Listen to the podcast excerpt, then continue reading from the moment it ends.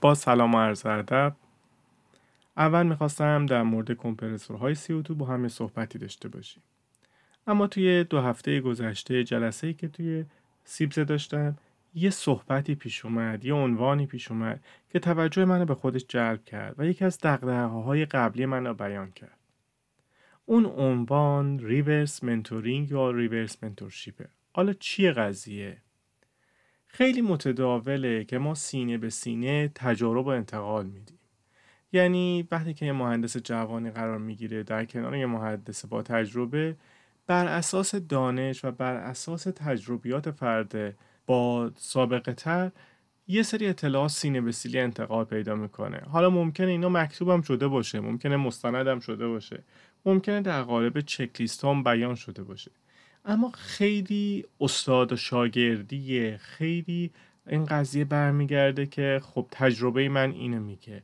نه تو نمی‌دونی این کار اینجوری جواب میده. بعضی اوقات هم پشتوانه علمی داره. اما نسلی که ما هستیم با نسل گذشتمون تفاوت‌های فاحش خیلی زیادی داریم. چرا؟ شاید خیلی از شما به یادتون نیاد که قبل از AutoCAD قبل از AutoCAD 11 قبل از AutoCAD 13 ما با چه نرم افزارهایی داشتیم استفاده می‌کردیم؟ یا اصلا چجوری نقشه ها آماده می‌شد؟ blueprint ها چجوری کار می‌شد؟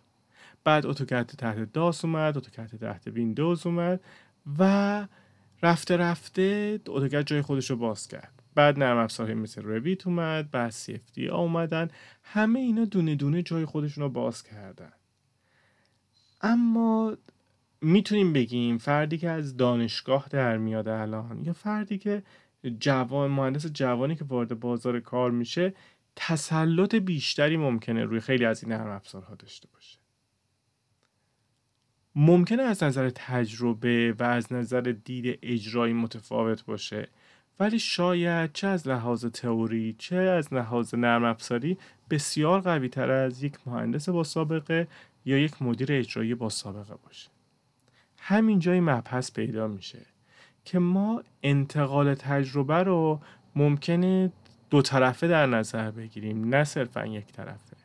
یعنی فقط اینجوری نباشه که یک نفر صرفا به خاطر تجربه‌ای که داره به خاطر دانشی که داره به خاطر سابقه کاری که داره بانک اطلاعاتی قوی تری داره. و این بانک اطلاعاتی در موازنه تبادل و مبازره صحبت خیلی سنگین بشه و طرف مقابلش که یک فرد جوانه صرفا بخواد یاد بگیره صرفا بخواد بله بگه و کار انجام بده. حالا اینجا یه بحث دیگه هم هست که بهش میگن ریورس منتورشیپ یعنی اون فرد جوان هم یه سری دانش داره یه سری اندوخته داره یک سری پکیج اطلاعاتی توی کوله بارش داره. که می‌تونه چیزهایی هم به اون آدم با تجربه روبروش یاد بده. حالا اگر ما اینها رو به صورت یک تیم کاری در نظر بگیریم یک تیم فنی در نظر بگیریم یک مدیر با تجربه با یک سری نیروی فعال جوان یا برعکس یک مدیر جوان در کنار یک سری مهندس با تجربه این تیم برایندش با تبادل اطلاعات که شکل می‌گیره نه صرفاً با تجربه بیشتر یک نفر. و چه بسا راندمانشون بسیار بالاتر باشه. حالا این خودش رو کجا توی کار نشون میده؟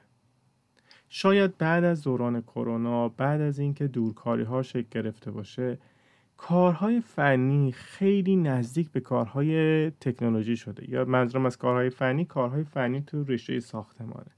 یعنی به صورت پکیج های کاری ارائه میشن. خیلی از نیروها outsource هستند یا دورکار هستند و حضور فیزیکی در یک اتاق زیر یک سقف تو یک office ندارن که بتونن با همدیگه مبادله اطلاعات سینه به سینه داشته باشن. خب تو این قسمته که ما شروع می‌کنیم از نیروهای outsource بیشتر استفاده کردن. نیروهای آتسورس الزامن توی سازمان با یک فرهنگ مشترک با یک پیشینه مشترک با ما نیستن. پس ممکنه سختی های خودش رو داشته باشه تا با هم هم زبان بشیم. و ممکنه از طرف دیگه اون فرد یک بانک اطلاعاتی، بانک تجربه، بانک دانش کاملا متفاوتی داشته باشه. و الزاما به خاطر اینکه فرد جوانیه نمی‌تونیم بگین که این دانش یا این تجربه یا این بانک اطلاعاتی فاقد ارزش یادگیریه. مهندسان با تجربه که قبلا تو خیلی از سیستم ها من جمله سیستم سیپسه من جمله سیستم اشری به صورت منتور مطرح می شدن چقدر پذیرای یادگیری از نسل جوانتر از خودشون هستن. چقدر می‌خوایم ببینیم که اون ذرایب اطمینانی که اعمال می‌کنیم اون چیزی که آره نرم افزار اینو میگه ولی من می‌دونم که این عدد اینجوری جواب میده. چقدر این اطلاعات درسته؟ چجوری ما می‌تونیم بازنگری کنیم؟ چجوری می‌تونیم برگردیم و نگاه کنیم که دانشی که به دست آوردیم دانش مناسب با نیاز امروز هست یا نه؟ یه جورایی داریم برمیگردیم به اپیزود دوباره فکر کن. یه جورایی داریم برمیگردیم به اپیزود بازنگری. ولی این نکته اصلیش اینه که برایند کاری دیگه برایند استاد و شاگرد نیست.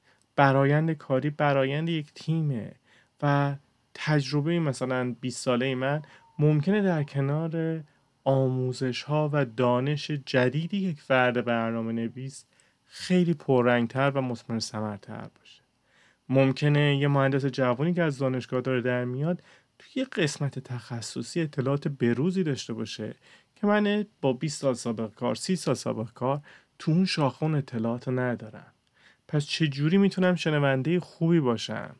و اون فرد چجوری می‌تونه اطلاعات به من انتقال بده که ما در کل بتونیم محیط بهتری برای کار کردن ایجاد کنیم و بتونیم یه جورایی محیط بهتری واسه مصرف کنندمون ایجاد کنیم؟ که بتونیم یه محیط بهتری برای مصرف کنندمون ایجاد کنیم. اگه دوست داشته باشین روی این موضوع یه کمی بیشتر مانور میدیم. این صرفا به عنوان یادآوری بود و موضوع قشنگیه. که ما هم صرفا به تجربه به دانشی که آموختیم و اندوختیم اتکا نکنیم.